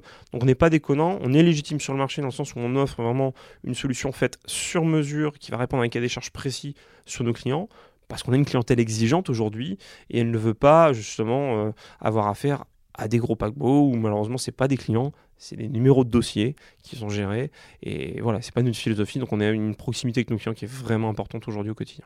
Donc maintenant qu'on sait que Newcom euh, va bien et, que c'est une, une, entreprise stable et sûre, euh, où tu as redressé euh, le paquebot et on, parlera des, des enseignements que tu en as pris juste après, si tu avais en 2-3 minutes la possibilité de nous expliquer si je suis entrepreneur, en quoi euh, Newcom peut, répondre à un de mes besoins de, si tu dois synthétiser les, les actions que vous menez? Ah, Bien entendu, avec grand plaisir que je vais te l'expliquer, ça c'est évident. Donc du, coup, Newcom euh, est ce qu'on appelle un opérateur, euh, un opérateur de service. Alors c'est quoi la différence entre un opérateur de service et un opérateur qu'on va appeler d'infrastructure? D'un côté, tu as l'opérateur d'infrastructure qui est propriétaire de son réseau. Alors pour ceux qui, ont connu le, cuivre en France, qui était donc à l'époque France Télécom, qui est devenu Orange, euh, il n'y avait qu'un seul faiseur euh, en matière de cuivre, puisque c'est justement Orange qui a récupéré, qui a hérité finalement en se privatisant de, de l'infrastructure de, France Télécom. Aujourd'hui, on est plutôt dans un déploiement, euh, et je pense que tout le monde l'a remarqué aujourd'hui, de, fibre optique, donc ce qu'on appelle le très haut débit, le THD. aujourd'hui, en fait, la, place a été libre pour que chacun, alors chacun des gros hein, qui a la possibilité de mettre suffisamment d'argent là-dedans, puisse recréer sa nouvelle infrastructure à soi, en propre. C'est pas mal parce que forcément, ça amène de la concurrence, donc forcément des prix qui sont facilement négociables, etc. Euh, enfin, plus qu'à l'époque en tout cas. Et donc aujourd'hui, euh, Newcom en fait a, plutôt sélectionné donc non pas une partie d'opérateurs d'infrastructure parce qu'il y a énormément de fonds à mettre en place euh, avant d'atteindre le, niveau de rentabilité. Euh, donc on s'est plutôt orienté comme opérateur de service. Qu'est-ce qu'un opérateur de service? Il va s'appuyer sur des partenaires, donc des opérateurs d'infrastructure, donc propriétaires de leur infrastructure. En fait, tu te sers de la fibre qui est déjà installée et tu passes par cette fibre. Voilà. Pour autant, c'est nous l'interlocuteur principal, c'est-à-dire que la facture était mise par Newcom. À aucun moment donné, le client n'a affaire avec l'opérateur d'infrastructure, qui finalement juste pour nous un partenaire commercial et technique, forcément, parce qu'il nous, c'est un loyer qui nous fournit. Euh, on a également beaucoup de, beaucoup de petites factures à droite à gauche, notamment sur tout ce qui va être consommation, etc., qui sont des choses un petit peu abstraites à, l'heure du tout illimité, hein, parce qu'on réfléchit de plus en plus comme ça. Mais il y a encore beaucoup de notions de, volumétrie de consommation dans, dans le métier des opérateurs. Donc, Quels sont les domaines d'activité de Newcom? On va faire de la partie Internet, ce que j'aime bien appeler la partie data. Donc il y a la fourniture de l'accès Internet, mais également toute sa sécurisation. Donc on va installer du matériel euh, de type pare-feu, euh, mais également on va aller jusqu'à euh, l'infrastructure du client, c'est-à-dire qu'on va lui installer ses switches, ses bornes Wi-Fi, etc. L'idée étant d'optimiser l'ensemble du projet, de la partie Internet jusqu'à la continuité. Ce que ne font pas en, fait aujourd'hui les installateurs d'un côté et les opérateurs de l'autre, qui, comme je l'avais dit en, en préambule, se renvoient tout le temps la balle. Nous, on a cette possibilité de dire non, on va couvrir l'ensemble de l'éventail. Et c'est en ça que là, pour le coup, sur cette partie Internet, on est vraiment légitime. On a un deuxième domaine d'activité qui est la voix sur IP forcément, mais qui est aussi la voix sur mobilité. Alors pourquoi je parle de ces deux-là? Parce qu'aujourd'hui elles ont tendance à, converger. Hein. Ce, terme, de convergence, je l'avais expliqué un petit peu tout à l'heure. C'est d'avoir un tronçon commun sur lequel je vais unifier plusieurs, euh, technologies. L'objectif aujourd'hui étant de dire, bah, l'entrepreneur euh, qui gère une petite TPE, il va avoir 3-4 personnes avec lui, il va tout gérer depuis son smartphone. L'entreprise qui est un peu plus euh, grosse et mieux établie, elle va pouvoir gérer ça depuis un ordinateur, depuis un téléphone fixe, etc. Donc l'idée c'est d'avoir un écosystème qui va répondre aux besoins d'un utilisateur, mais derrière les technologies sont les mêmes. Mais elles convergent toutes vers l'utilisateur. Je dirais même plus le produit, c'est vraiment vers l'utilisateur et son besoin. Et le troisième domaine d'activité, ça va être la partie hébergement. Donc là, en fait, euh, cette année, euh, Newcom euh, ouvre son troisième data center. pourquoi on, a quand même un, data center avec nos propres équipements en dur? Parce qu'encore une fois, on répond à une clientèle exigeante. Donc elle doit savoir à un moment donné où sont ces données. Ça, moi, je fais partie vraiment des entreprises qui, proclament l'indépendance, je dirais, de la France par rapport aux gros faiseurs américains, parce que surtout eux qui sont très présents sur ce qu'on appelle le cloud, et moi que j'appelle plus précisément le cloud public. Moi, l'offre que je propose en face, c'est du cloud privé. C'est-à-dire que le client va avoir en effet accès à ces, euh, technologies, ces outils euh, de manière dématérialisée, ou qu'il soit présent sur Internet. Mais par contre, je sais à un moment donné lui dire, vos données sont là. Précisément, elles sont là. Ce que ne pourra pas faire un gros faiseur comme un Microsoft, un Google, un Amazon qui vont dire oui, oui bah, c'est dans le nuage. C'est forcément une notion qui est, très très floue. Parce qu'ils sous-traitent aux sous-traitants qui sous-traitent. C'est même pas ça, c'est parce qu'en fait, si tu veux, aujourd'hui, bah, on ne sait pas déjà comment sont gérées les données. Hein. donc, il y a un des métiers aujourd'hui qui est, qui, est, très en vogue, c'est la partie data analyst. Hein. tu sais que voilà, on, étudie un petit peu le, la, masse volumétrique de, des données euh, pour, euh, pour la revendre au plus offrant. Quelque part, c'est vraiment là-dessus que ces gros faiseurs finalement euh, se basent. Et c'est aussi pour ça que eux, leur volumétrie fait qu'ils peuvent proposer des prix extrêmement mini. Nous, on est sur du spécifique, c'est-à-dire qu'un client souscrit à un système d'hébergement chez nous, il va avoir son propre réseau de notre data, center, il va y déposer ses serveurs, donc ses services, mais l'avantage, c'est que c'est complètement hermétique à toutes les autres euh, infrastructures qu'on va pouvoir installer pour les autres clients également. Donc, il a quelque chose qui lui est dédié. Donc, forcément, dès qu'on part sur du dédié, c'est un petit peu plus cher que sur du cloud euh, mutualisé, hein, du cloud public. Donc c'est en ça qu'on arrive à se différencier. Et aujourd'hui, on a une clientèle qui est en légitime parce que bah, aujourd'hui, Newcom, c'est à peu près 200, un parc de 250 clients actifs. Donc ça prouve que euh, cette exigence, on y répond bien et qu'elle est vraiment, encore une fois, légitime. Et c'est d'autant plus légitime qu'aujourd'hui, avec ce qui se passe d'un point de vue géopolitique en ce moment, on s'aperçoit que le fait d'avoir les choses hébergées en France sur notre territoire, c'est d'autant plus pertinent. C'est-à-dire que tu as un câble, euh, le fameux câble transatlantique, hein, il y a des rumeurs en ce moment qui disent, ouais, bah, qu'est-ce qui empêcherait un sous-marin russe d'aller couper ce câble-là? C'est une réalité, hein, ça pourrait arriver. Hein. C'est quand même beaucoup, beaucoup de choses à, mettre en place pour euh, arriver à cette éventualité-là, mais ça pourrait arriver. Bah, comment on fait nous? Et c'est vrai qu'en Europe, on a pris un, un, retard phénoménal. Alors, il y a des très belles entreprises comme OVH, etc., mhm. qui, sont là pour répondre à, ce qu'on appelle la souveraineté, du numérique, mais c'est encore trop peu. C'est encore trop peu. Donc, moi, je fais partie vraiment de ceux qui défendent cette, euh, cet aspect-là, avoir une autonomie aujourd'hui sur, euh, sur notre métier. Ça, c'est vraiment important. Quoi. Euh, maintenant qu'on a fait le tour d'horizon et on va, on va essayer de conclure cet épisode. Alors, si, si, vous avez écouté jusqu'à maintenant, vous avez compris la raison pour laquelle j'ai voulu qu'Alexandre vienne, parce que non seulement c'est une partie technologique que j'avais pas encore eu sur le podcast, mais en plus il y avait un parcours de, euh, de création et euh, des enseignements pour moi à tirer de son parcours qui était hyper intéressant si je suis créateur d'entreprise et que je veux créer ma boîte. Il y a des choses sur lesquelles on a discuté et je pense qu'un des enseignements, ce que tu as dit, c'est mieux vaut une mauvaise négociation euh, que un, jugement qui va coûter du temps, de l'énergie, alors qui fera vivre des avocats, etc. Mais pour autant, à un moment, euh, voilà, en tant qu'entrepreneur, on n'est pas là pour faire vivre tout le monde. Donc euh, non, non, ça a été très compliqué, euh, notamment pendant les deux années où il a fallu que je redresse la barque. Hein. donc ces deux années où on s'est peu parlé, hein, c'est une réalité, où, je voulais plus forcément entendre parler de, de lui. Hein. c'est dommage, mais c'est voilà, c'est comme ça, c'est la vie. Et puis, il y a un élément qui a fini par nous rapprocher. Euh, ce petit élément s'appelle June. Euh, voilà, c'est ma fille. Donc, parce que forcément, une fois qu'on a pu redresser la barre, bah, comme je le disais, hein, le cerveau contrôle beaucoup de choses. Donc, euh, on, a, on a eu la, chance d'entendre la bonne nouvelle, à savoir que, ma compagne était enfin enceinte. Et du coup, bah, waouh, génial, quoi. On se dit, bon, bah, ça, ça y est, on va pouvoir se projeter, se projeter sur autre chose. Et tu dis, bah, Déjà, il y a ma mère dans le lot qui, n'y était pour rien, euh, qui souffrait beaucoup hein, de, cet aspect-là, ça c'est clair. Et est-ce que j'avais le droit, moi, à mon niveau, d'interdire à ma fille comme à son grand-père de ne pas se connaître? Ah, c'est pas possible. C'est pas possible. Donc, euh, donc non, forcément, tu, mets ton pouce dans ta main, encore une fois, quelque part, mais tu dis, je vais faire l'effort parce que euh, il faut passer au-dessus de ça. Il faut passer au-dessus de ça. c'est clair, c'est une super mésaventure. Aujourd'hui, c'est un sujet qu'on évite c'est une réalité parce que ça sert à rien de remuer le couteau. Mais honnêtement, aujourd'hui, je vois que euh, ma, puce a une super relation avec ses grands-parents. Je veux qu'elle puisse profiter de ça euh, à 100%. D'autant plus que, ça, j'en ai pas trop parlé, mais quand on était gosse, mon père ayant été lui-même entrepreneur, il n'était pas très présent euh, pour moi et mon petit frère quand on était quand on était.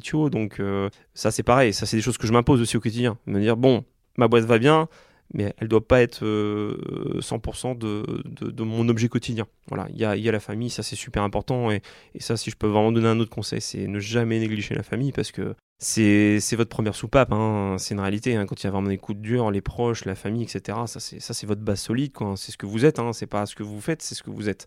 Donc, euh, donc, euh, donc ça c'est vraiment important, et voilà, je suis content quand même malgré tout d'avoir pu recoller les morceaux, même si parfois encore il y a des choses qui reviennent en tête, mais c'est humain, je pense. Euh, voilà, donc, euh, donc, voilà. Je vais te poser une, une question volontairement fermée. Est-ce qu'il y a un regret euh, d'avoir travaillé en famille? Non, il m'a offert ma chance. Il m'a offert ma chance, donc quelque part, comme je disais tout à l'heure, hein, je n'étais pas prédestiné du tout à ce métier-là. Il euh, n'y a pas d'école, hein, encore une fois, comme je le disais, pour euh, tout ce qui est opérateur de, de télécommunications, même opérateur de service. Il n'y a pas d'école pour être entrepreneur non plus. Et il y a pas, ouais, ça c'est clair, ça c'est clair. Et on est très très mal préparé à ça en France. D'ailleurs, c'est une catastrophe. Et euh, donc non, pas de regret. L'expérience fait ce que tu es aujourd'hui. Donc non, pas de regret à avoir vécu ce que j'ai vécu, puisque bah, c'est ma vie à moi. chacun a une vie différente. non, non, je suis fier de, du parcours que j'ai pu avoir. Et une question plus ouverte, celle-là volontairement. Euh, si quelqu'un te dit euh, je dois me lancer, je, vais bosser avec euh, mon père, mon frère, etc., c'est quoi le, premier conseil là où, qui, qui viendrait à l'esprit? Ou pas forcément même un conseil, mais en tout cas en disant peut-être warning ça et ça je sais pas, est-ce qu'il y a un truc comme ça là? On, a parlé de cette fameuse négociation en disant machin, mais est-ce qu'il y a d'autres choses? Je, je vais pas tomber dans les clichés un petit peu des banquiers, puisque j'en avais parlé tout à l'heure, les, les business plans, etc. Mais quand on a un projet en tête, euh, il devient concret quand on arrive à le poser sur papier. Ça, pour le coup, tu vois, c'est quelque chose que, mon père me disait souvent. Ce qui, euh, ce qui se conçoit bien s'énonce clairement. Il me l'a souvent répété, c'est une réalité et, et, elle fait partie du quotidien, je pense, de tout le monde. C'est-à-dire que quelque chose que tu as en tête, c'est super, tu te projettes, etc. Il y a même des gens qui sont extrêmement créatifs, qui vont arriver à, des fantasmes énormes. À partir du moment où tu arrives à le projeter sur papier, c'est là que ça devient concret.